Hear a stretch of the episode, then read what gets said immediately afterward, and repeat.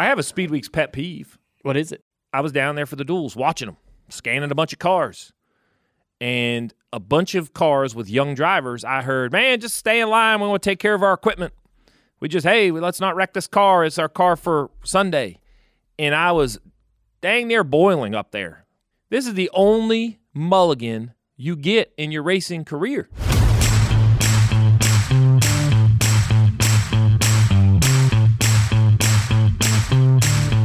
Pearson now has the lead. Petty tries it as they come out of the fourth turn. They only had about 750 yards to go. Oh! He's getting a big push. He's getting a big He's push. coming, he's coming, he's up to second. Hamlin a second. Up Watch the inside. Watch the inside. Martin Truex Jr. Three wide. Mark Martin is driving the race of his life. And there's nobody that's better at holding people off at Daytona. Come down to this. He comes to the inside. Donnie Allison throws the block. Dale hits him. He slides. Donnie Allison slides. This is the finish of the Daytona 500. Side by side, bouncing off each other. Unbelievable. And there's trouble coming off of turn two. Some cars get strangled. It might be this. Whoever gets back to the start finish line, they'll get the white and the yellow together. This could be the Daytona 500. Hey everybody, it's Dale Jr. back again for another episode of the Dale Jr. Download. This is episode 415. We got a little special treat for everybody today. Unfortunately, uh, Mike is not feeling too well. Decided instead of coming in here and giving all us the crud, he was going to stay home. We appreciate that, Mike. Let's take one for the team. And um, so we, you know, called up some friends, see if uh, somebody wanted to come in here and have a good time today. And lucky enough for us, Steve Letarte is going to join us for Dirty Air. Uh, Steve, welcome to the Bojangles studio, man. Thanks What- for coming. Listen, I appreciate it. I really want to know you take Mike out of the out of the state of North Carolina, he gets sick. Like what like what happens to Mike? He's kind of like a he's like that little kid that gets out of preschool and now he has the flu. Yeah, well, I don't know. You know, we uh, I'll say that with two uh, t- a two year old and a four year old in the house, I don't think that we have been hundred percent healthy for some time now. You're not going to be runny nose free for the next nine years, man. Let me go ahead and tell you. Mine are 19 and 17. You get at least till the first one has a driver's license. It's the first time you don't have runny noses in the house. So, oh yeah, it, it's a decade long thing. crazy. Good luck. Yep.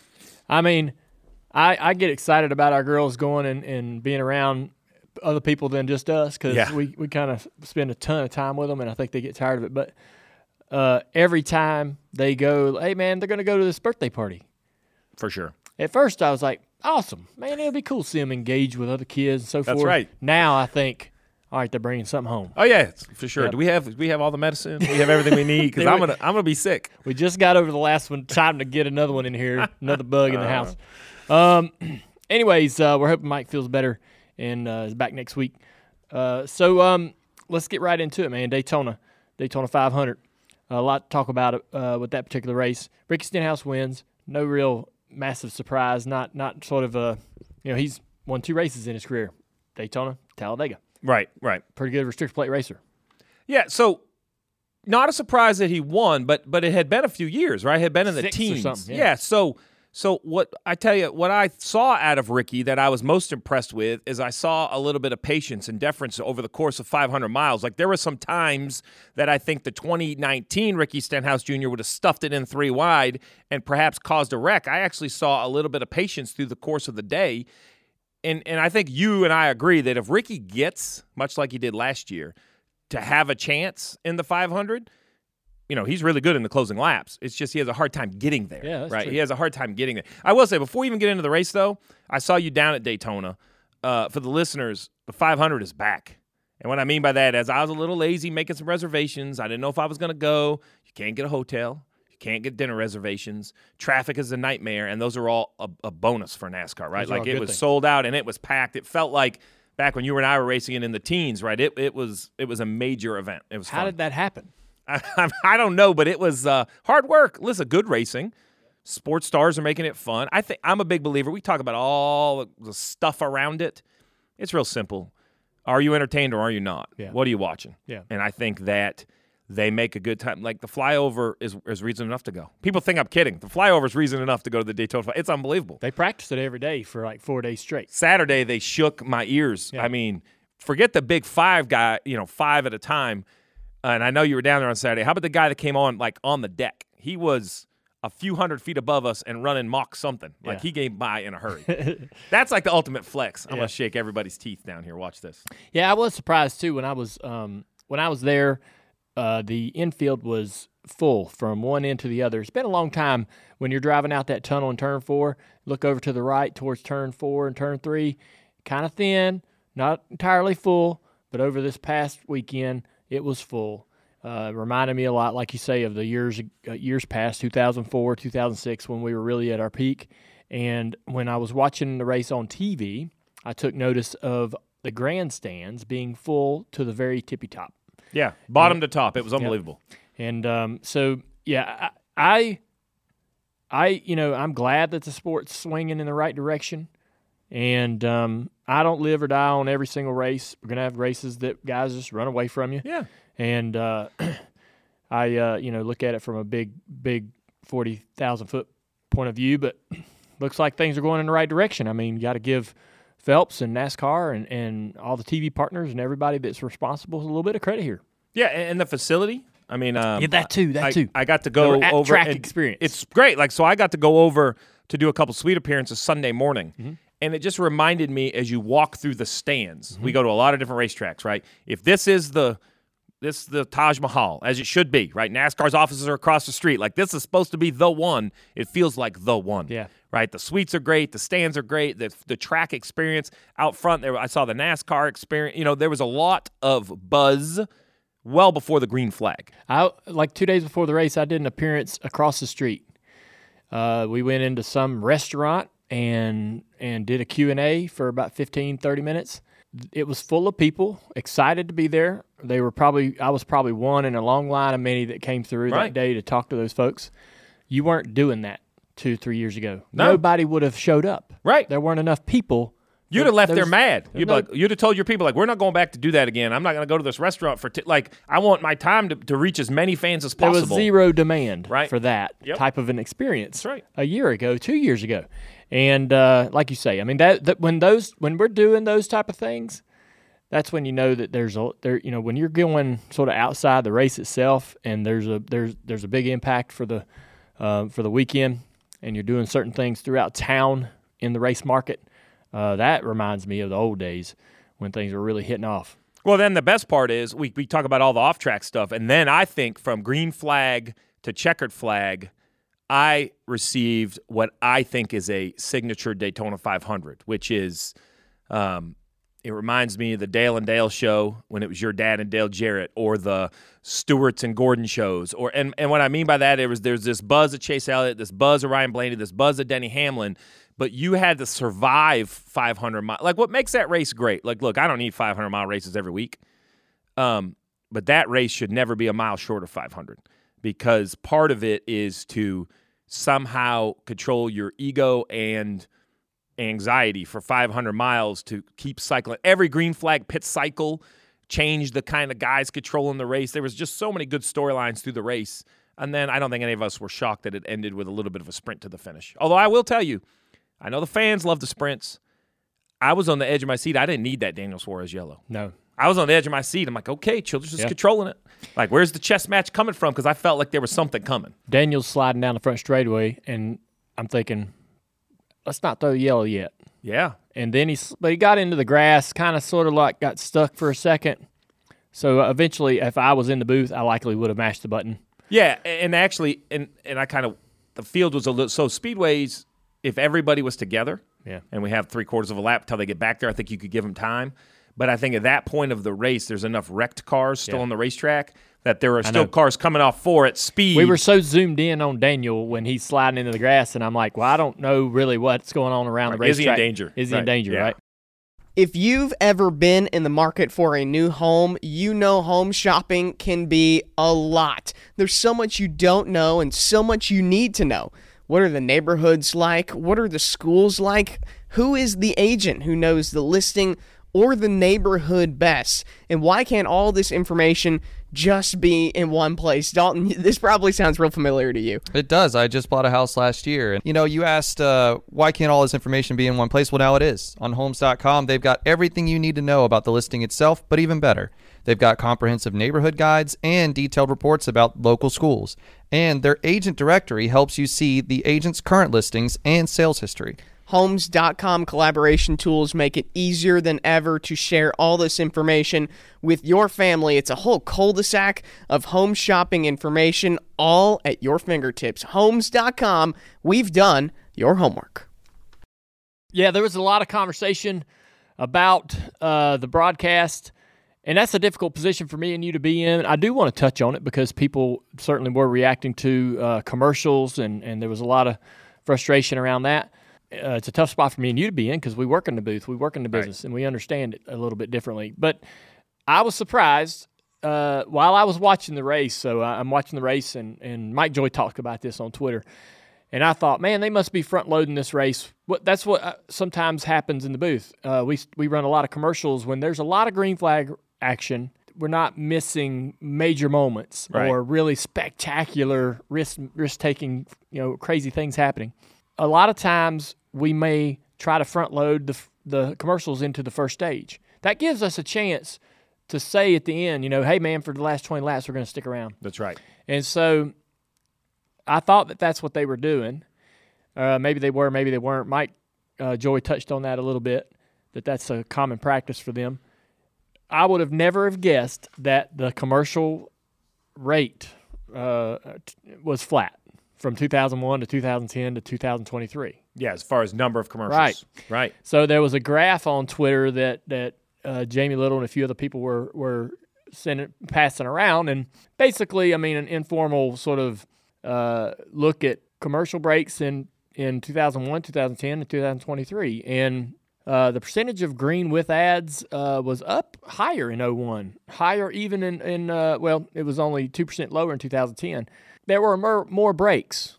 So 23 in 2023, 19 and 20 uh, in 2001 and 2010. So a little more, a few more, more breaks, but the amount of laps that we missed was very similar.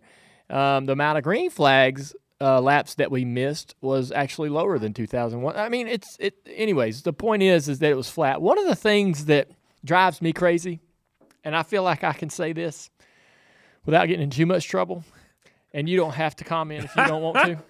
don't lead me down a road to get me in trouble now. All right. So all right. the the amount of commercials to me doesn't bother me one bit. If anything, I, I that and this is me. This is my personal opinion. This probably is not something shared by a lot of people, but that to me speaks to the enormous enormity of the event or the importance of the event or the the, the specialness or uniqueness of it. Right.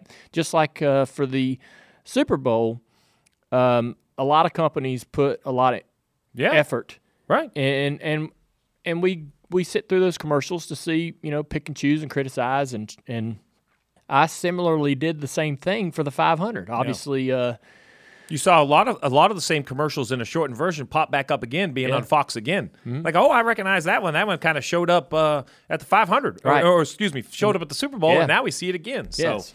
So I mean, I I I didn't I wasn't bothered by the amount of commercials or the the the the amount of them or how often they were coming. I didn't think I was really missing much when the commercials would come on. Now, of course, we did have that one crash that happened during the side by side, which is unfortunate. And it, it happens all the time. We will. Um, but to their defense, they were in a side by side. They were. We weren't completely our, away. Our producers will come in our ear and say, "Hey, is there about to be a lead change? Yeah. Can we go to commercial here?" They're trying. Like that's, right. that's that's to tell you, the fan listening, that they are really making an effort to try not to miss any action. But if, if they think the lead changes happen, they'll try to hold off. Right. And um, you know, usually they take a little direction from the booth. Clint Bowyer, Tony Stewart, what are you feeling? They about to wreck. Right. We need to stay here. Um, the one of the things though that has one of the, one of the things though that surprised me or I've learned or, or come to understand and didn't recognize, like when I was watching races all of my life, I didn't you you got me. Right. Networks, you got me on this one. But when I got into the booth, I'm like, oh, okay, this is how this works.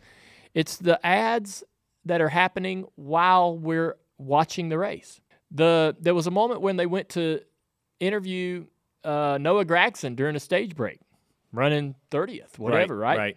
Just because that was an ad buy by Wendy's. Right. So they went to Noah and said, Hey, Noah, how's your race going? Right. Okay, thanks, Noah. Yeah, man, Noah's been having a great time. How about Wen- no? No, I think even read a promo from the Wen- seat. yes, he had. So he had some marching orders, Oh, right? yeah, I That- liked it. And so Or I was impressed is a better way. Good for Noah. Yeah, that happened, and then immediately after that, we had a Toyota manufacturer's ad buy where we went to set on cameras, bumper cameras, hood, Right. roof cameras of about three or four Toyotas, right? And those things, a lot of times, are happening, and if you pay attention, you'll pick up on when you it's an obvious ad purchase on air, Right. and so um, I think that's a necessary part of it. I understand that the networks are trying to take you know uh, take advantage of the opportunity to to bring in ad revenue. They need to. It's expensive to put on these races. Um, sometimes though, I get uh, just the f- frequency of it or how it's done. Uh, could it be done differently to where we don't step away from where the action really is, right? And so that was the one I I now I think it I think I'm even more critical because now I know how how the how the recipe's made. Yep. Now I know how it's cooked. Mm-hmm. And so now I'm watching the race completely differently. And I'm like, we're looking at this and I want to look at this. We're looking at this and I want to be looking at this. We're looking at this and I want to see this. Why are we looking at that? Why aren't we looking at this? And I'm overly critical, overly analyzing. Oh, So you're gonna love this. Marv, our, our our producer, he told me after like year one, he goes, "You're not gonna believe this, but working at TV is gonna ruin watching TV for you." I said, "What are you talking about?" He goes, "Just watch. When you watch a football game, you're gonna be like, well, no, no, show me this, because Yeah. before you didn't even know that was possible. Right. now, you know. Oh no, there's a guy with a switch. He can show me that. Yeah. Just- that's what I want to see. You're so right. You know, the the problem I have is you and I want to watch probably the same race. Mm-hmm. So it's good when I sit at home and I watch it with my wife and my father-in-law and all these people because as I'm sitting over there starting to steam because they're not showing me what I want and I want to see this green flag cycle or this blend for the le- you know my father-in-law thinks what they're showing him is the best thing ever. Yeah. He has zero interest in what I want to see and that He doesn't the- know what he's missing. yeah, that's the challenge. It's kind of like it's, it's like the experience of the broadcast. What's right? What's wrong? Uh, There isn't a right answer, and Yeah. it just comes. And I think that's really the struggle. The struggle is it just comes down to opinions. Yeah. Um, I really thought that. Um, but it's yeah, we have the same complaints because you and I, we could literally just like we want to watch it like we're standing on top of the stands watching. Like I just want to Yeah. watch the the battles I want to watch. Yeah, it's interesting, man. And um, I will say too, I don't envy Fox and those guys having to get in the get be in mid season form right out of the gate. Totally. So I will I, like when me when me and you go go when I when we go back to work at NBC. Man, I really don't feel like we're hitting on all cylinders till like four races to go. Yeah, Like kinda- the season's coming to an end. I'm like, man, we really starting to get somewhere. Right. And I can't imagine how, I guess, you know. Well, every how other much sport, right? Like the Fox football guys, they had the NFL or they had the Super Bowl, but they had a whole year. Yeah. Like to your point, you know, for for for Bowyer and Mike, they say, "Hey, we're gonna send you out to California. We're gonna do, you know, the Clash." Then then here we are. Yeah. it's a great American race. Like, Yeah. don't mess us up. Be as as great as you can be. That's true. I thought Tony Stewart was great in the booth. Mike Joy is always exceptional. Um, Clint bringing his So- general. So, I will say this: I agree with all that, but I, I and I think Tony's spectacular in the booth. But what I want is, but that's not the Tony I know, and that's like new, older, polished, like race car driver Tony. Yeah. And now listen, or excuse me, race car owner Tony. Yeah. I still want like, you know, 2006 Tony. Now Mm-hmm. perhaps he that wouldn't work in the booth, but gosh, it'd be entertaining. a little more critical. Just, just he can say someone does something dumb. Yeah. Like he's Tony Stewart. Yeah. I kind of had the same feel about Jeff Gordon, right? Like Jeff Gordon can be like, "Nope, that was a dumb move right there. He shouldn't have done it." And if you don't believe me, I've won 93 races, right? And Tony Stewart can be like, "Nope, that was dumb right there." And if you don't believe me, here's my championship trophies. Yeah. You know, it's No one would not believe Tony. well, that's yes, and I think he almost knows that, and I think he, you know, he doesn't want to like hammer the gavel on a driver because Yeah. he knows that his voice is going to, like, you know, he doesn't want to put them in this awkward spot. Yeah. Um, but yeah, no, I'm with you. I thought overall it was fun. It was fun to watch. Stenhouse was, I think, a popular winner for me. Single car team. That kind of helped. That made my heart warm a little Yeah. bit. I hear about all these orders and manufacturers and all this stuff, and yet, oh, here we, We go. heard- single car team. I mean, you know, I heard rumors that there was some uncertainty about that particular team, you know, going forward, what they were going to do with their charter and whether they would continue to, you know, compete as they were in, in, in one form or another.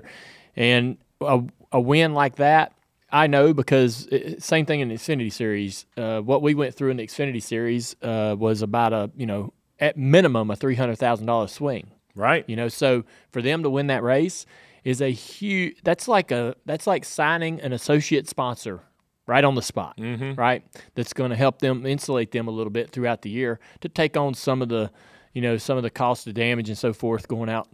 Uh, you know, makes that West Coast swing a whole lot easier. Well, an A plus for JTG for signing and believing in Stenhouse last year. And the reason I say that is because you were mentioning what's doing from an owner's perspective, but I believe from a driver's perspective, Stenhouse is good. Yeah. He's going to be able to drive as long as he wants now. New crew chief. You can make the championship with whatever you have. You know, if you win a race and he can win at all of them. You mentioned new crew chief Mike Kelley. Listen, I think Brian Pattie's very smart. I think Mike Kelley's very smart. I don't think this was about smart. What I heard was that they believe, like, there's this belief in this team. He's rallied the troops where, where we're going to be the best version of us. We believe in you, Ricky. You believe in us. Let's go do it. Um, so as a race car driver, because I thought Ricky was more patient throughout the race. Is it fair to think that some of that adds up? Does he feel if he everyone believes in him and his owners tell him to kind of just be calm? you think he feels less pressure to be so perfect for the first 3 or 400 miles or do you think he's just maturing? Like what what creates this I don't know, like I think he's made way better good decisions through the Yeah. course of the race. I don't really. I, I can't be sure. Um, he did get married. He did sort of Oh, I forgot that. Yeah, his you're right. professional, You know, personal. When your personal life gets in order, my gosh, it makes you a lot calmer, a lot less anxious, and and anxious people make you know Yeah. rash decisions, and so that could have an effect on it, a calming effect on him. But I believe that he and Brian Pattie more than likely were as close as po- they could be. Right? You know, they they had a they had a great relationship, but they had been doing the same thing. Yeah. And it, there comes a point when both people wonder, man, what else is there? Mm-hmm. What's outside of this? And there, you know, somebody just has to be big enough to go, you know what, maybe we should both go try something different. We've been doing this a long time and we could do it again. Uh, and, and it's probably going to net the same results. Um, what do you say? And I think it's probably great for for Ricky to to have a change for better or worse, whether this works in his favor or not. I think to it, it, at least out of the gate, starting a season, you have a renewed hope that it will be different. It will be better. Cars are going to drive a little differently. Man, I would, I would get excited about driving a different car. Uh, I, I would, I would get excited about a crew chief change even if the very same car was the car I raced the week before, because I there was a possibility he was going to do the bump different, that you know, Yeah. going to change change casters and camber. The thing was going to do some different things in the middle of the corner, entering the corner, exiting the corner, and he would have different ideas on how to fix problems that I had with the car. Whether that was going to make me faster or not, I just knew I was going to hear some new stuff, right, and try some new things. And so I think that's probably got him pretty excited too. Now that wears away really fast. If the per, if the performance isn't there, uh, that you can jump right into panic mode in just a week or two. Right. But I think this win's going to carry them quite a ways before they have you know they have to worry about that.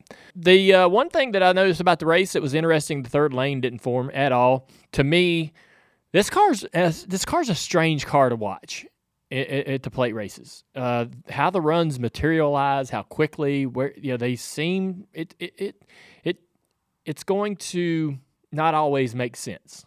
I could literally with the old car know exactly when the outside line was going to create momentum and when a guy was in a bad position or when somebody was trying to take advantage of somebody and it's a little harder to see and some things kind of surprise you runs that happen and, and runs that don't happen right you sit there and watch them go oh, they should they should be cre- creating some momentum what's going on Right. and the other thing too is with the rack and the toe links and all that, the way these cars lose control and how they act and look and react, like the 12 uh, Blaney and Reddick and them, that crash, like when they get bumped and out of control, it's it's somewhat even comical how twitchy and and at the mercy of you know and add the tire. I Yeah. think a lot, you know, we used to have this car riding on this big squishy tire. Yeah. So like you'd slide a little right, There's you'd a- turn, and the Yeah. and the tire would be like, I'm not, I'm gonna help you not overcorrect, and you're gonna come back this way. Yeah. And now that tire is like,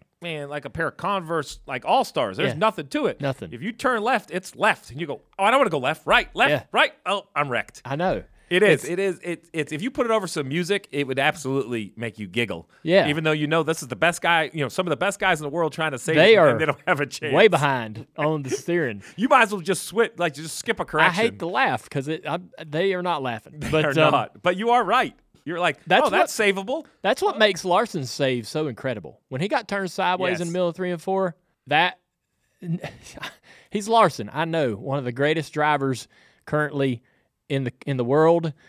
I don't know that he gets that saved every single time, Absolutely. Not. right? Nothing. So, so for the listeners, listen. When this car turns sideways, nothing is helping you. The old car, you turn sideways, and the aero would dump on that thing, and you'd have this big cane right there, be like, "Oh yeah, there's oh there's my airbag. I'm good. I'm straight." This one's the opposite. Yeah. You start to slide the back of the car, and all you want is more rear grip. And instead, as this car turns sideways, all the air goes to the front tires. And you're like, "No, I don't. I don't want those to be any more positive." Yep. And now you're like, like you said, now you're chasing it. The third lane. So this car, when I watch it race, so it's funny because you and I see this very differently. You experience the old car so well, you would see runs develop, and like in your mind, you're like, "Oh, well, that's happening," and I am three tenths of a second behind you. I'm like, really? Oh yeah, there it is. Like I couldn't see it like you saw it. Now this car seems like it is a truck. It's like it's up against this big draggy, like it's just it's just ready to go. Yep. So it doesn't take much of a sniff of a draft for it to really accelerate. Mm-hmm. But I think the difference is for me, a great and you taught me this, and Gordon taught me this, you know, a great speedway car would get a run and then keep a run Yeah. for an extra 500 mm. feet, for an extra 1,000 feet, for that last foot that you need to pull down in line. When, when we won the 500, there was like a moment there with, I don't know, 15 or 20 to go that we had to complete a pass.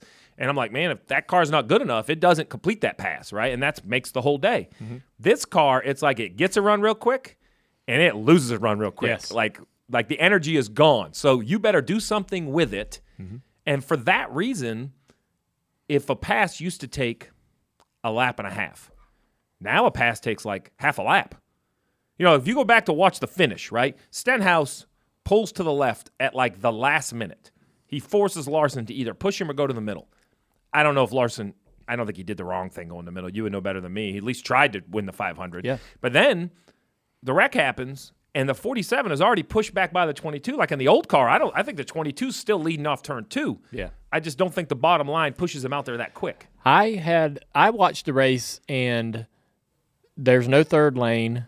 It's two by two from from the you know from front to back, and my frustration just gradually grows and grows for the guy in eighth, the guy in twelfth, the guy in twentieth.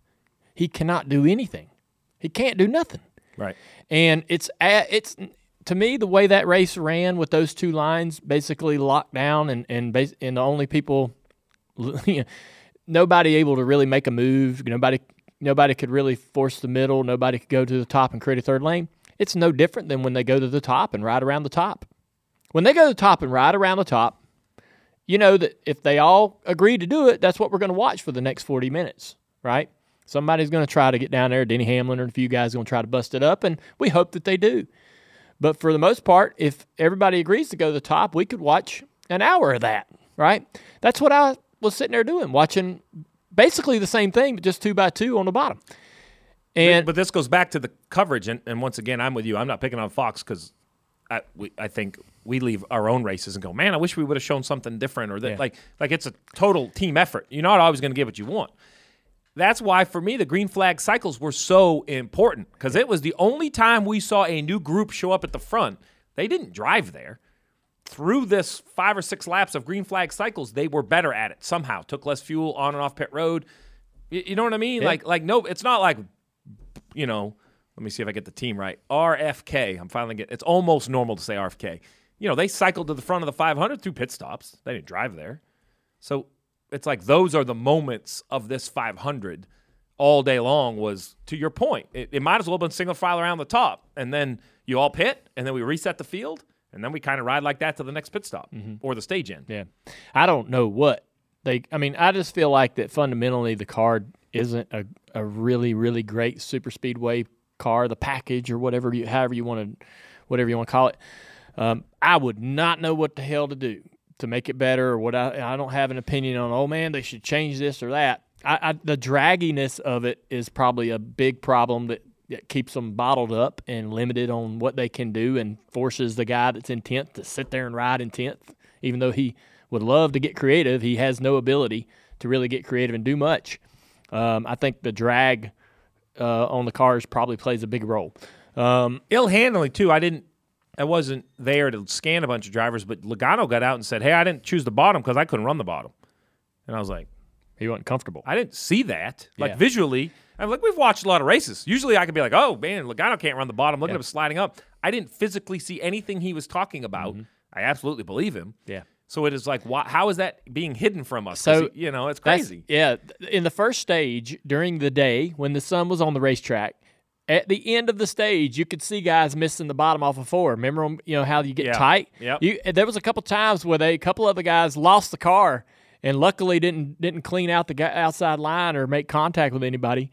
Uh, when it got cooler, that that threat goes away. Mm-hmm. And in with the tire that we have, it's it, it happens too late in the run. You know, if they started this race earlier, we'd have a hotter, slicker racetrack to where you know tire wear handling would really play a role throughout the entire event. Um, we saw a little bit of that in the first half of the race, where toward the end of those stages, guys were like, "Oh, oh, oh, I'm out, I'm out of the gas," Right. You know, And the guy on the outside was like, oh, I'm lifting. I'm trying to give this guy some Yeah. space. Don't run those me are, over. Those are some cool moments when you know that there's some panic and and and guys trying to save their tail. Um, fire out the pipes. It's kind of like the bullseye. Look at that guy. Yeah. He is There out of control at this There was point. one time in the broadcast down the back straightaway, they were all lined up on the in two by two, and Denny was the third car on the inside, and somebody had him jacked up all the way down the back straightaway. Fire is coming out of the pipes. Pop, pop, pop, pop, pop, pop, pop, pop, pop. And but he's not losing right. time to the car in front. The guy behind him's shoving him, got him jacked up, and he's out of the throttle. Like, oh, let me go, oh. turn me loose. NASCAR history and heritage come alive at the NASCAR Hall of Fame. Celebrate my fellow inductees Donnie Allison, Jimmie Johnson, and Chad Knaus with their class of 2024 artifacts enshrined in the Hall of Honor. Don't miss the Ford Performance Showcase. It's a new inside NASCAR exhibit that showcases the Ford Mustang's next gen car through its design and innovation. The latest edition of Glory Road explores over 75 years of racing history with its cool 33 degree banking and 19 cars on display. On Mondays and Fridays, there's guided tours that take you behind the scenes with incredible stories and access to a NASCAR Hall of Fame insider. Or you can explore the hall at your own pace with the new mobile hub. It's a digital experience. Get behind the wheel of a realistic iRacing simulator, or you can learn how fast paced pit stops work with the Pit Crew Challenge. From the legends who shaped the sport to the new heroes earning a spot in the record books, the NASCAR Hall of Fame delivers an unforgettable experience. Book your visit to the hall today at NASCARHall.com. Oh, well, listen, I do think that the 500 is starting to have a little signature, and I wanted to get your opinion on this because it kind of goes down where your dad was. Took 20 years for your father to win the 500. Brad Keselowski hasn't won it. Yeah. Shocking because he's a great plate racer. He had he it- Kyle Busch hasn't won it. Hmm? Truex hasn't won it. Like the list of like we're talking Hall of Famers Yeah. that have yet to win, like kind of the great. So so I was posed this question, so I'm going to ask this question to you. So the fans, someone had said, "Hey, in the last little bit, we've seen a bunch of, um, we'll call them non-favorites. They've been long shots. Cindric, uh, you know, Ricky Stenhouse, you know, the Gamble guy over here. I'm going to call them long shots. They were thirty to ones. I think that only adds to the aura of the Great American Race. Like, say the biggest race of the year was run at Charlotte. I'm gonna make this up. I think it would lose a little signature that the most funded team could go down there and out engineer everybody else and dominate a race for decades and decades and decades because they have something figured out. What I think makes Daytona so special is there is this air. I hate to use the word luck, but you have to definitely have some good fortune with a good team and everything else go your way to win that race. And I think that's kind of growing with now some like listen, Kyle being the biggest. The guy's won 60 races and has never won that race. It's starting to kind of get that little bit of an eerie feel like will he ever get his chance to win that race? Well, I think that there is some there is a bunch of luck to winning the Daytona 500. There is a lot of luck. You got to miss wrecks. You got to, you know, have a few things go your way. Cautions fall correctly. But there are some moments. You mentioned it, like whether it's whether you want to call that luck or skill or, or great instincts. There are some moments where Ricky has to choose to do something and he does it. Right, pulls down in front of the five, uh, forces the bottom line to push him through one and two to be able to clear off a two to to to to win the race. There's guys that that are always up at the front of these races. Brad, Denny. It's because they're good at it. You know, it's Well, I was going to challenge your luck statement that you and I ran four of these together. We had a flat running third. We ran second, second, and first. yeah. So I'm like, I, you, you found your way to the front of these a whole lot. So, so to your point, the skill Yeah. does make a difference. There is It's- some skill. There's an it's it's an approach. It's an idea. It's an it's a mentality of of how you need to race. And and I think that there's some knowledge about the air and the draft. There's some there is some knowledge. There is some uh, you know there, Right. there is some important things that you need to know. But there's also just instinct and and being brave or or going for it or you know there's times in that race when you're watching you got to be selfish. It's an uncharacteristic trait. A lot of people don't want to be selfish. You're taught not to be selfish. Uh, but in the Daytona 500 or racing in restrict, restricted plate races, you have to be out for yourself. Uh, you have to faint some support sometimes to teammates, you know, throughout the day. Yeah. But when it when it really comes down to it, you're not going to be there. You're not gonna you're not you're not going to push them across the finish line to win the race. You want to do that. You got a whole team waiting on you to do that. I have a Speed Weeks pet peeve. What is it? So I, I'm a guest, so I don't want to bring it up Go in the it. segment, but I have a pet peeve. Yeah. I was down there for the duels, watching them, scanning a bunch of cars, and a bunch of cars with young drivers. I heard, man, just stay in line. We want to take care of our equipment. We just, hey, let's not wreck this car. It's our car for Sunday. And I was dang near boiling up there. And I, I, this is my pet peeve. This is the only mulligan you get in your racing career. So I'll pick on the 21. That's a because I was point. scanning the 21 and their strategy, which was executed very well by their driver, was hey, cruise here single file. Don't worry about it. We're going to start top 10 Daytona 500. And I'm losing my mind because I'm like, no, no, no, no, no, no, no, no. Zig, zag, push, shove. And if you stuff in the fence, that's great because we'll just get the other one out. Because on Sunday, I want you to line up, and he had the chance against the ones you mentioned the Hamlins, the Brads, the Logano's. And I'm expecting this 22 year old young man who's had very little practice in his cup career. He's had one one hundredth of the laps of most of those other guys have in drafting. And you expect him to outduel them with one one hundredth of the knowledge. So my pet peeve are these teams that I'm not I'm not ignorant to the financial implications Sure. if he wrecks that race car. But if we're so close we can't wreck a race car on the duels, what are we doing? Why are we going down there? Like that's my pet my pet peeve is that if Kyle Larson, the front row guy, is zigging and zagging and dueling and doing everything he can, he's not doing that, in my opinion, to finish better. He's doing that because it's like, man, I'm not very good at this. And I'm self admittedly not very good at this. So the only way I know how to get better is to practice. So here I go. I'm practicing. And practice is a joke because it's four manufacturers or four from this manufacturer, four from this one, running single file, right? So the only real drafting practice is kind of like restart practice. The only way to get better is to lead races. Well, the only way to get better at drafting, you've taught me this, is to draft. So my pet peeve is these teams that don't allow their young drivers to go make a huge mistake on Thursday because it's the only time all year long you can make one and it not cost points or you know. Yeah, That was The my pet other- peeve of speed weeks. That's a great point, and and I've talked about that in the past. The other thing too is if I'm out there and I'm watching Harrison or a young driver, and he makes some great moves, I'm really more likely to go with him on Sunday. See, I didn't even think of that side. If he does, if I see him not doing anything, or I'm not learning anything Mm-hmm. about him and his ability, and how much he not he ha- he knows about side drafting and how to do that properly, and what you know, I always Like it's an audition, you mean, for the other half of the drivers watching the duel. You- Yeah. you- yeah. practice in the you know in the 2000s practice was a chance to go out there and show everybody your car was the best It's funny you said it. By the end of Speed Weeks, before we started on Sunday, we all kind of knew, man, if this guy makes the move, you better go with him. Because that thing has been a rocket all week long. And if he goes, guess where he's going? And we want to be in his lane. And guess what happened all day on Sunday? Everybody went with that guy. Yeah, yeah. I like what you're thinking there. That was my pet peeve. Yeah. I'll also admit, God, I don't want to do this publicly. But I. I was team no practice. Yeah. I was like, man, we don't need practice. Yeah. I was wrong. One hour. Just even single car runs. Yeah, just get it- get- yep, get it yep. hot, I your was fingernails wrong. dirty. Not that I had a vote in it, but I would have been team no practice. I was wrong. Should have had had a little bit of practice. It'd have been good for a few guys. Even And if- it'd have been just good for the sport, to be honest. It'd have been like, hey man, we're back. Yeah, and listen, I think Pat Pastrana being in the race was cool. I think there's an opportunity with this car and the teams and the charters for other big names. Helio says he wants to run the 500. How's Helio going to run the 500 if he doesn't get to get the high gear until he qualifies? Yeah. I didn't think of it that way. Yeah. Right, like Helio's not going. to He's like, well, no, man, I got to have like Yeah. a few laps. Connor didn't even get to get into high gear in qualifying. Right. Yeah. So I was team no practice. I was wrong. Let's find an hour. Mm-hmm. Where did your pick finish in the race? How did your pick do? My overall picks. Yeah. No, your winner. Who did you have winning it? Um, so I, I all week long, I basically picked one of every manufacturer and avoided the question. And I said it's going to be a Blaney, Hamlin, Elliott duel Yeah. because that's what I felt.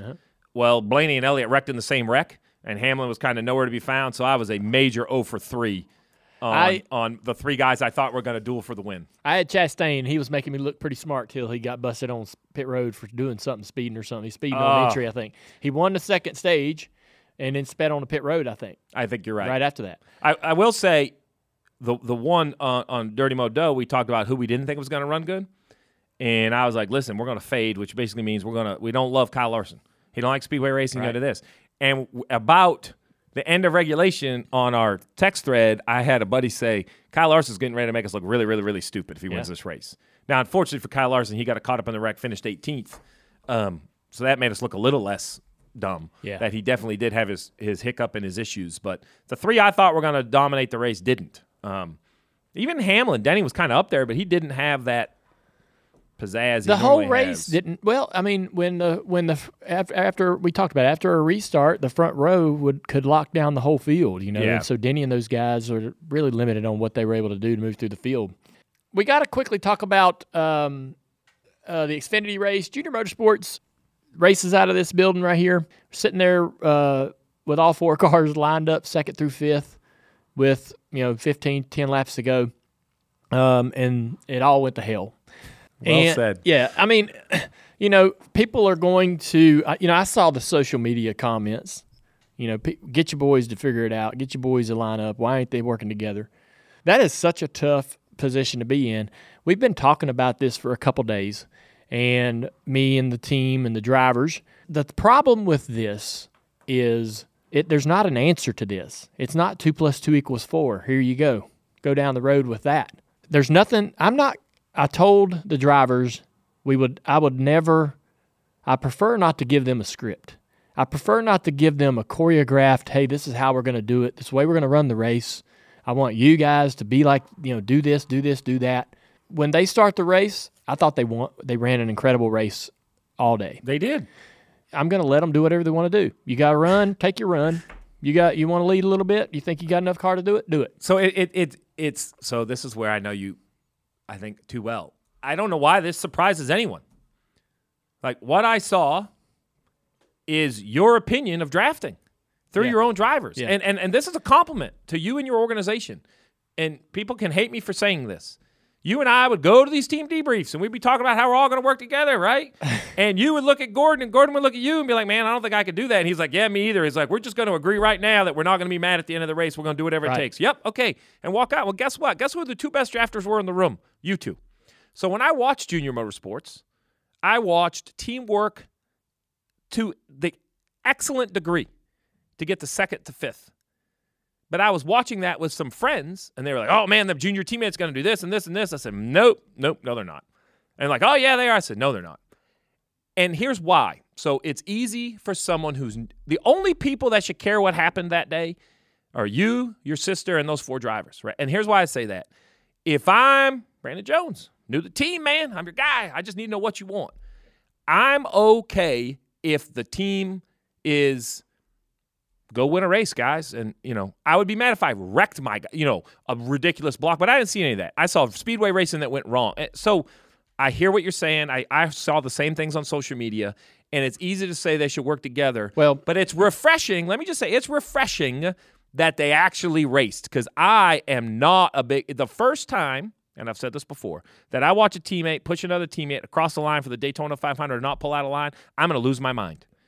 So I, I, I could see how it w- is worth discussing, and maybe you want to change your approach because financially it wasn't good. But I like, at least I think it's clear how they were expected to race. we went around and around on this what we could have done should have done Yeah. okay and you can literally shoot holes in just about any any idea if we had went you know should we go around the 21 with 10 to go as early as possible right go ahead and put him to the back it's possible but i think that actually breaks up one or two of our guys off the you know No doubt. he ends up racing side by side with third or fourth. The third or the fourth guy isn't getting through. no Yep. and so, um, do, if we wait to the very last lap, the third and fourth junior motorsports car, that serves them no purpose. They're not going. They have no chance to have to sit. That's very stingy to ask them to sit in line. Well, you basically said we, we don't we, we're not going to give you a chance to win this race. Yeah.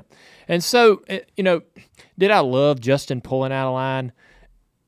In hindsight, probably not. But honestly, if I was driving his car, it's probably the same move I would have made. We hit, we weren't we didn't lose that race in that moment, but it's it's hard to say. And the one thing that I would say that we could do differently or that we could do better, and this is on me. So, as an owner, right? you can always try to improve. How do you communicate with different drivers? How they like to be talked to? How they like, you know, what kind of information they want. But in those scenarios, if that's Penske lined up, or if that's Richard Childress Racing or or Hendrick, who are you going to hear on the radio at some point in those last ten laps? Yeah. Yeah, you're going to see hear somebody other than the drivers and crew chiefs That's for right. sure. Yep. So I I probably fell short in that moment to really go, hey guys, in a great spot right here. Everybody mm-hmm. kind of recognized the moment. Whether that would have really changed anything that anybody decided to do, but it might have put the it might have it might have put the light bulb on for those guys to go, oh yeah, we are all lined up right here. We do have them outnumbered. Mm-hmm. So that was one thing.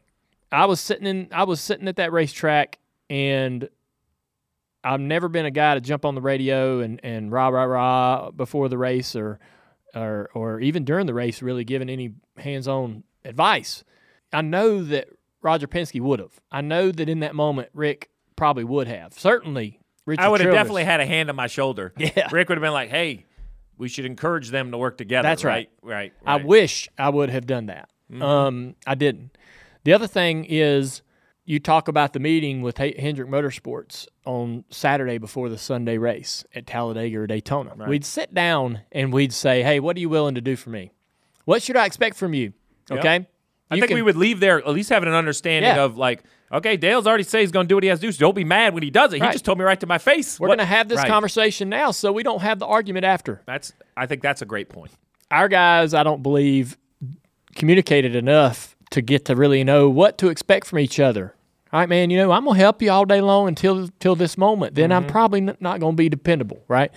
Expect me to be a little aggressive. Or, man, I got you back all night long, man. I'm here for you. Right. You know, whatever, whatever it is, just everybody be transparent.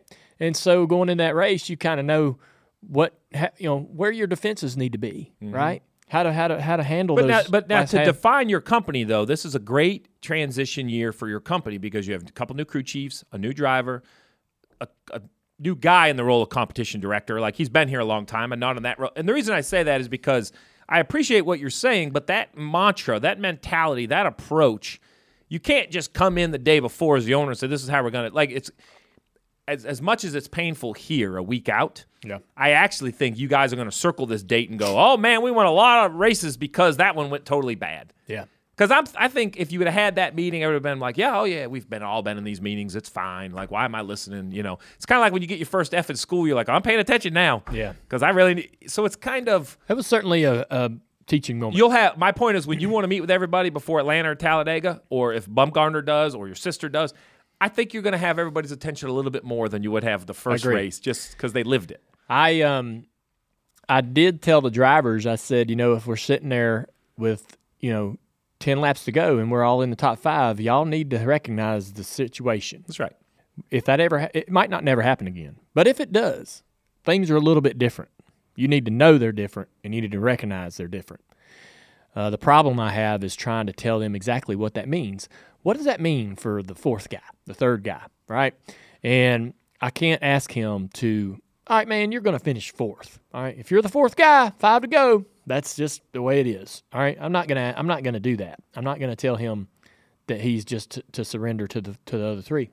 And so, but I did tell them. I said, I- you know, we're not done talking about this because we don't have a, a true solution. But Yeah, yeah. if we are ever in that situation again, we will not and cannot lose the race. Yeah, we're gonna do it different. Yeah. So I, I kind of equate it to the Cindric block on Blaney for the 500 a year ago. Yeah. Everybody's like, I can't believe he blocked Blaney. I said, oh, I can. And I can't believe Blaney's mad at it. They said, so you have no problem. I said, listen, as long as Austin wins the race, it's fine. Now, if he blocks Blaney and Bubba wins on the bottom, totally different meeting on Monday. yeah. So Which could happen. Which could happen. But that's what you're saying Yeah. about your drivers is, hey, guys, I believe in drivers' ability enough. I'm not going to put a script out here how I think you need to do it. But I think it's fair as an owner to say, but you four need to, you know, go hang out together and say, okay, what could we have done different? Because Yeah. now the owners said, hey, we got to be more successful when, when we are in this position. Like, Yeah. I get to your point, you're going to have more and more conversations. I, I don't hate your approach because I think that, I don't think it's by chance a single car won the 500. I think team orders. I want to talk about that final restart. Like Childress doing that whole pull down thing. Yeah. Flat didn't work. Like the top lane drove around them. So sometimes team orders, and I'm bad at it because I was the guy in the pit box. I've never driven one. Guys like me think, man, we know better. Like, no, no, this is what you should do. And then half the time I'm gonna give the teams credit, but then the other half, the driver's like, I told you that wasn't gonna work, and it didn't work. So I do think, you know, you aren't Richard Childress or Roger Penske, or but but but you also are a driver, which I think changes your kind of approach to it. Team orders. I mean, nothing's not at those races. Nothing is going to work 100 percent of the time. No. And I mean, that went as bad as it could possibly go. It's And it almost more like, listen, if you're the fourth guy in line with 10 to go, you have to understand yourself. You have put yourself in position to not win this race. So now your mentality has to set be like, man, I hate this, but I'm the fourth one in line, so I'm just going to follow my teammates. Yeah. You know? It was embarrassing. I hope we don't do that again. Picture this. It's blazing hot outside and you need to head to work. You get into your car and turn on the AC to get the cold air pumping as soon as possible, but it doesn't work. Instead, blowing hot air out of your vents and directly into your face. No, your car doesn't hate you. This issue is commonly caused by low refrigerant due to leaks in the air conditioning system, and there's an easy all in one solution that will restore your cold air in no time. There's no need to go to the shop and pay lots of money when you can save time and money recharging yourself with AC Pro recharge kits. AC Pro recharge kits make restoring cold air easy for even those with zero DIY experience. And the AC Pro app offers clear, vehicle specific instructions to help you get the job done in less than 10 minutes. So pick up an AC Pro recharge kit at any store selling auto products and confidently restore your car's cold air yourself today. Be a pro with AC Pro. Going to the next race, Fontana. Man, uh, this is the last race on the two mile course. And I don't know what happens going forward. It's apparently going to get reconfigured. Two years later, we're going to have a short track. Uh, that's not, I don't think that's 100% uh, written in stone, but that's the plan. Right. I believe that this track is a lot of fun. It uh, multi groove. I badly wanted to go run the Xfinity race there this weekend. I had two races that I was going to run this year, but we couldn't put together a package that wanted that would activate and, and work for a partner on the West Coast. All the people that we're working with are like, "Hey, man, we want to we want to function in this part of Yeah. the country, and this is where we need to sell stuff." So um, I didn't get a deal put together, uh, but I am uh, so I'm a little envious about you know the Xfinity and the Cup guys going out there and, and the fun they're going to have. It's a it's a blast. It is. It's um, you know what? I, I I I have this conversation internally that I believe that the the beauty of the NASCAR series is that we have completely different races everywhere we go. So it's okay if you watch Fontana and you don't like it. right? It's okay Yeah. if you say, "No, man, I'm a Bristol and a Martinsville guy." Good for you, right? But there's a group of race fans out there, me being one of them, that like that worn out, slippery, bumpy racetrack and what you have to do to be good at it. Uh, I'm excited to see. Last year or last week was the Daytona 5. That's not the kickoff to the season to me. That's its own thing. So I want to see who's good. Like who's good at uh, like it's the second year of this car.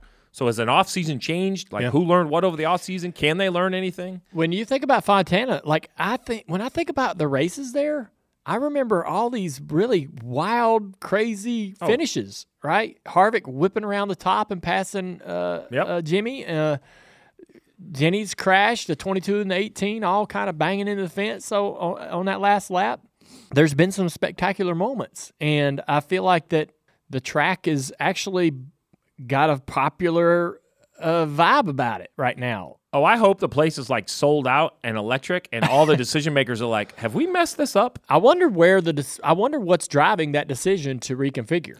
So I believe this. I'm, I'm a big believer of this, and I say this all the time. I think that one challenge the sport has is everything takes so long. Yeah. So I'm going to change the track. We're going to change the car, and the rules can change, and it's so hard to get those three in sync. Yeah. So so and what I mean by that is it's like so Texas changed three or one and two, and then the rules package I would have said, man, it'd been better on the old track.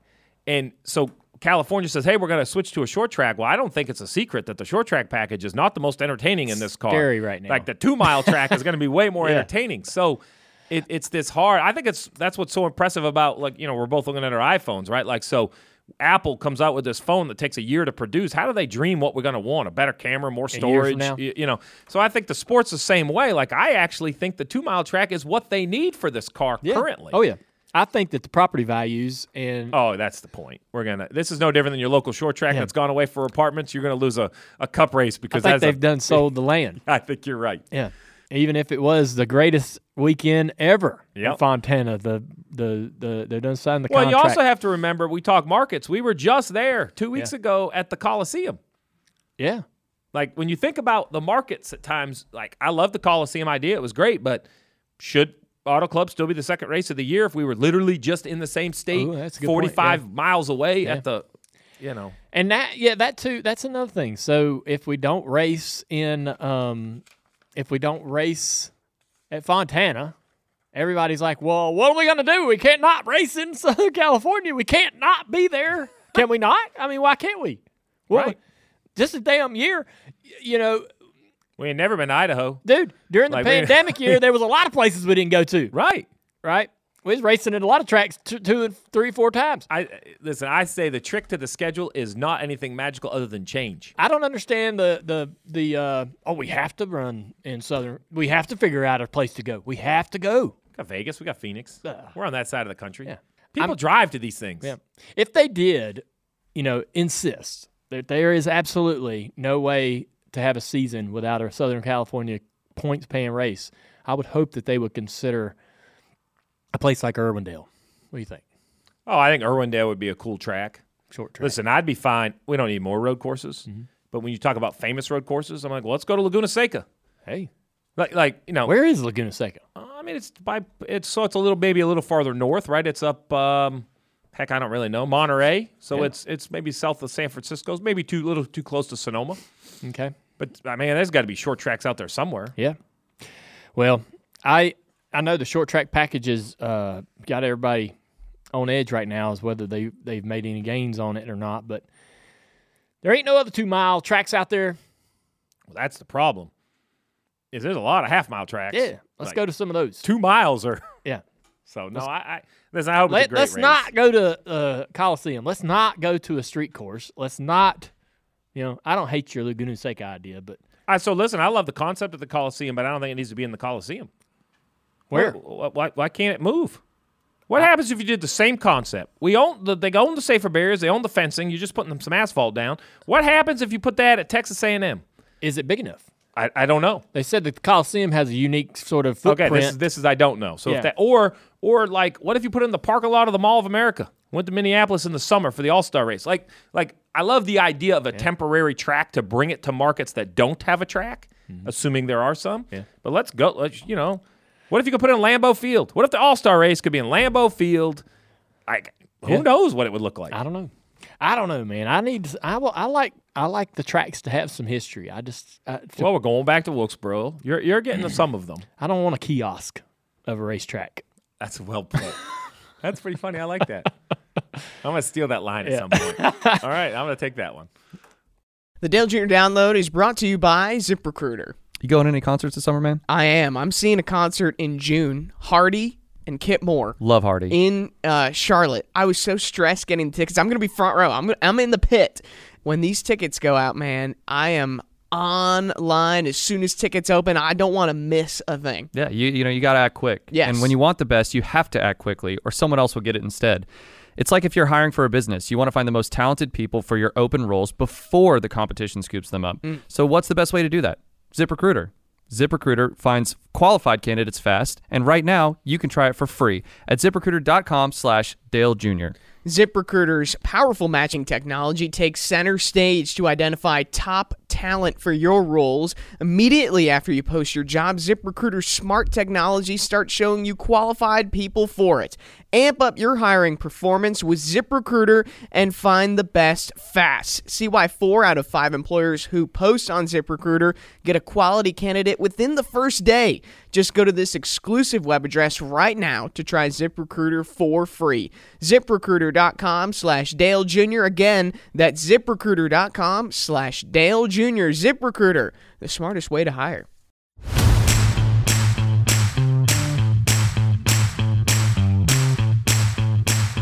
We are live, Dale. All right, it's finally time for our favorite part of the show. Ask Junior is back, and it's brought to you by Xfinity 10G Network. Let's look at the questions that you guys have sent in.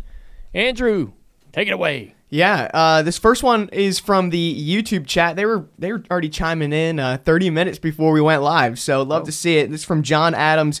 Do you miss when you could dial up other drivers during the race, during a super speedway, especially? I definitely did not get everything out of that. Like, um, I probably would have abused it, you know, keyed up the mic and been like, "Hey, what you doing? What you thinking about? What's going on? What you doing after the race? That was a dumb move. Hey, man, you know, I would probably not use it as intended, uh, and then probably would have been uh, subsequently removed from everybody else's radios, uh, so that I couldn't I couldn't I couldn't reach out to them. I would have probably been. Uh, my intent would have been to annoy the hell out of everybody, uh, just for a laugh, and um, so that, that that's probably good that that didn't continue. Yeah, you think Yeah, that, that it's not around today? Now the spotters a have to good do thing. the thing. Yeah. Uh, this second one is from Max Kurtok, um, and and we saw it on your social media this weekend. What did you think about the new driver's eye camera that Fox debuted this weekend?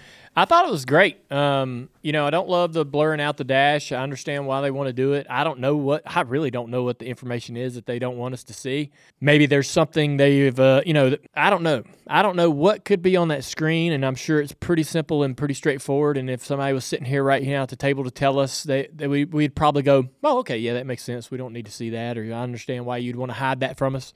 But uh, there is a uh, you know, there's a there's a demand for really authentic perspectives in terms of where the cameras are and there are some that I've all that I've loved there are some that I hate. You remember the gyro cam? We'd go into the corner uh, at Talladega or Daytona and they would take the camera and turn it and it really wasn't a true gyro cam. It was just a guy with a joystick twisting the angle of the camera. And you know, it wasn't it wasn't a self leveling camera, right? And so it was bullshit. and so, and then the you know the the there's other camera angles that are just pointless to me. The the the drone Yeah. zooming agree. around. I mean, what the hell is that? Yeah. Um, no, n- you know, as many as many times as we felt like we were going to commercial break, and we come back and we're zo- uh, we're droning around and not really looking at what's going on. You know, I want to see the freaking race up front. I want to see the cars that are trying to battle for the lead. We're missing. Shit. Yeah. You look at the lake half the time. um, I love a roof cam. I love a fixed roof cam that doesn't turn, that doesn't move. The reason why is because when that roof cam is locked down and not moving, not panning to look at the car beside or whatever, I can tell when that car is tight or loose. And I can tell when the car has a moment. And that driver's eye camera is just really cool uh, to be able to. It's it's really kind of what it looks like. It, it is a great perspective, um, and I I feel like it would be cool if we could kind of get down lower and point it up. You know, it's it's. I kind of feel like we're looking down into the steering wheel a little bit. They'll work on that uh, positioning, I, I assume, to get us a better shot out of the out of the front of the car. But it's uh it's cool technology. It was really cool when I think with Briscoe they had he like flipped his visor Yes. and you could see the dark to like what Yep. he was seeing. I thought Yeah. that was really cool. And Clint pointed that out, man. The harmonics in the car sometimes will make your nose itch or whatever, and Yeah. uh, or you're just wiping, you know, sweat to keep it from running. A a lot of times, sweat runs down into your brow. If you don't wipe it, it's going in your eye. It's going in your eye, and that's you know. So I don't know how many times you lift your visor to to to do something like that, but um, you know, it's it's a great point. It's a great opportunity to see you know, what the drivers are messing with, what they're looking at. You know, you can kind of see them turning and looking their head toward a toward a mirror or whatever, right? And um, yeah, so that's great. I, I like it. I think you know sometimes less is better. In this case, uh, it's a good deal.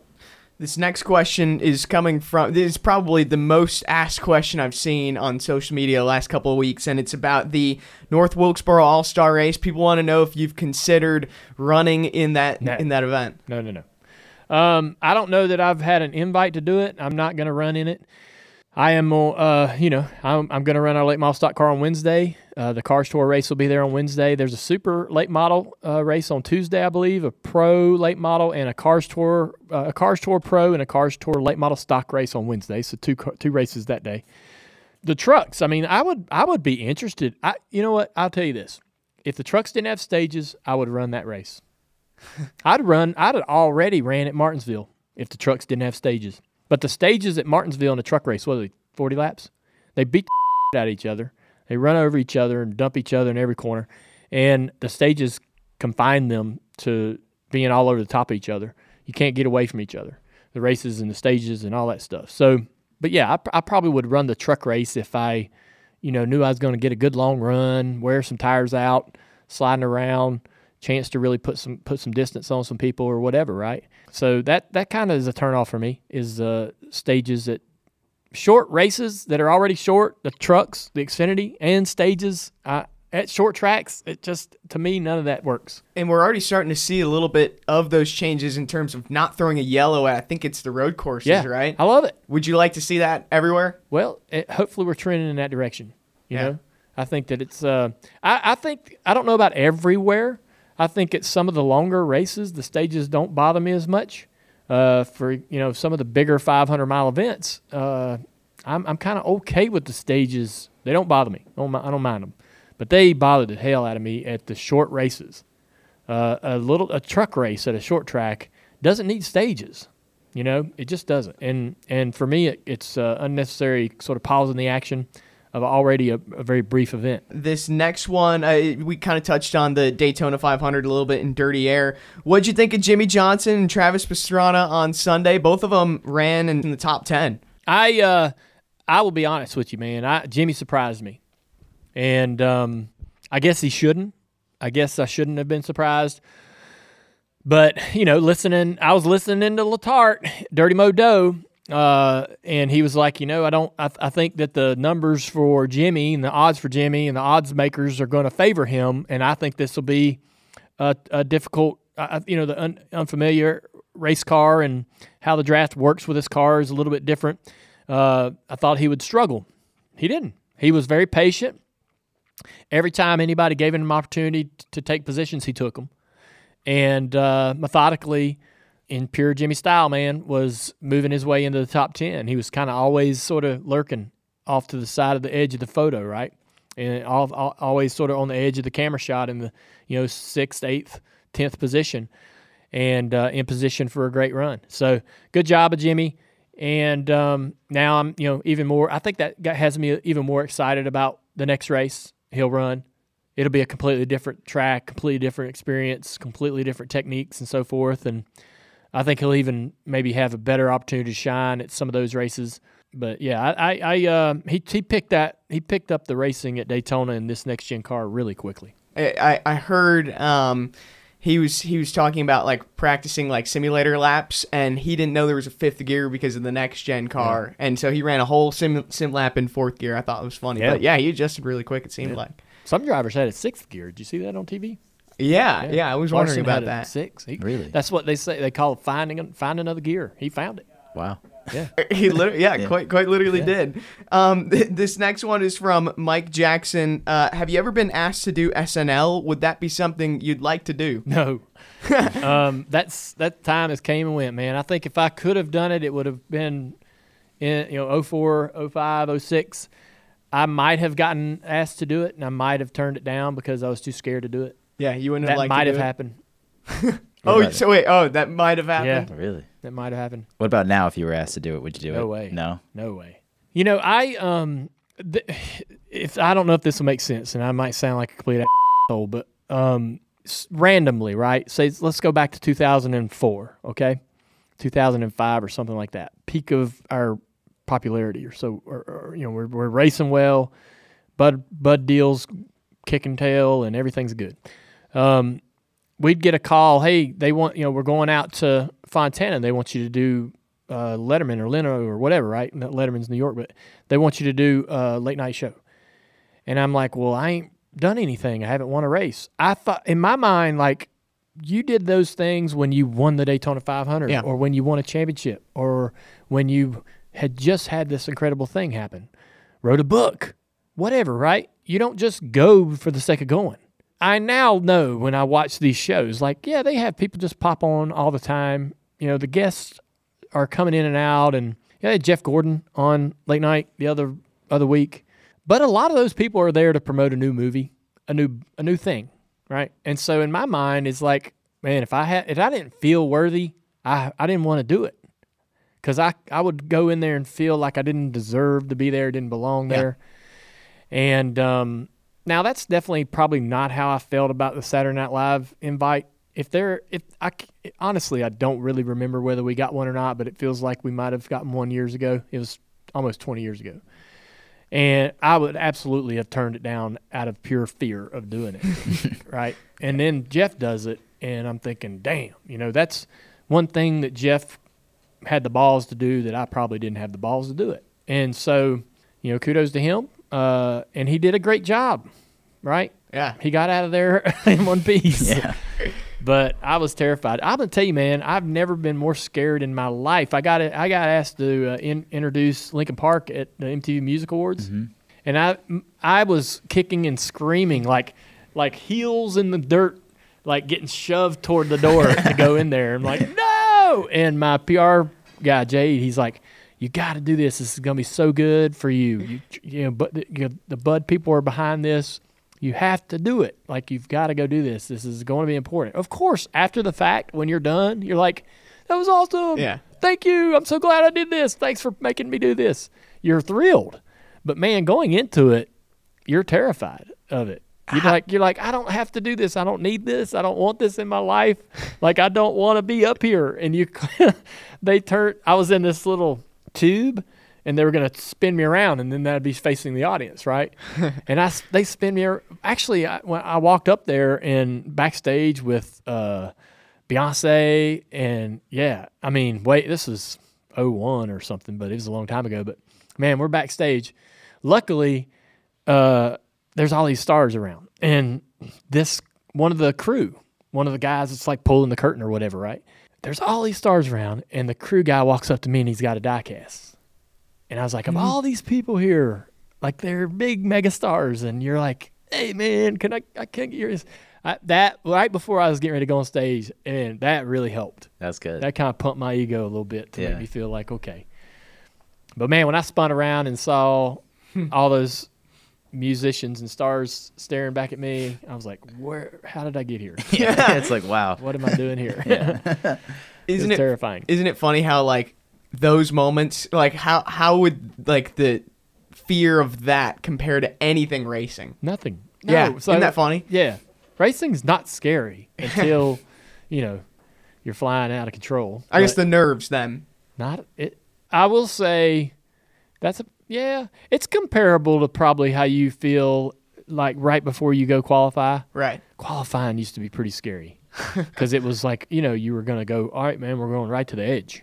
Yeah. You know, in the race, you don't go to right to the edge till you know certain moments, and you have all day to understand just how close you can get to that edge. In qualifying, you got to go to the edge right away, and you don't know. You know, you might go too far, you might slip off the edge, but it has to happen. You have to go to the edge right away. You don't get to work up to it. Like you don't have 400 miles Yeah. or 500 miles to find the edge. And uh, so qualifying for me, I was always more nervous for qualifying than than the race itself. I find that interesting. Yeah. That's a good place to uh, to end this week. Okay, all right, great questions. Thankful for Xfinity 10G network, 10G. Man, they skipped a bunch. I know. They went right to 10. Doubled Yeah. it. Yeah. uh, check it out. It's fastest internet. I mean, probably the fastest ever. Uh, even faster speeds rolling out every day. Uh, it's the next generation of high speed network from Xfinity.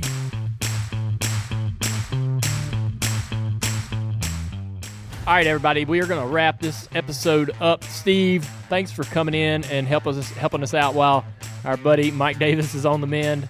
Appreciate your insight as always, and everything else you do for NASCAR. You are a busy man. We got you working uh, every week with your uh, Dirty Mo Dough podcast. How's that going? Oh, it's a blast. It's a great time to try to introduce the NASCAR fan to, gamble, to gambling and try to introduce the gamblers that are out there to NASCAR, mixing uh, two groups of people. It's so much fun each week to try to guess what we're going to see on a Sunday. Yeah, it's pretty fascinating. Uh, great listen.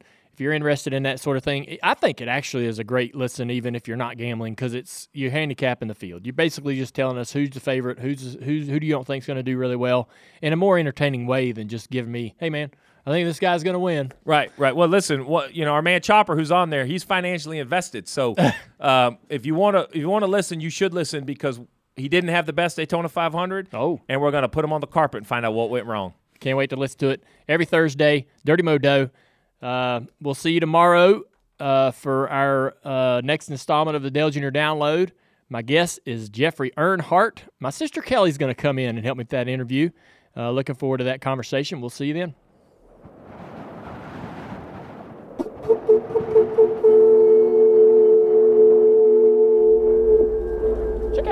Media. Check out Dirty Mo Media on Twitter, Facebook, TikTok, and Instagram.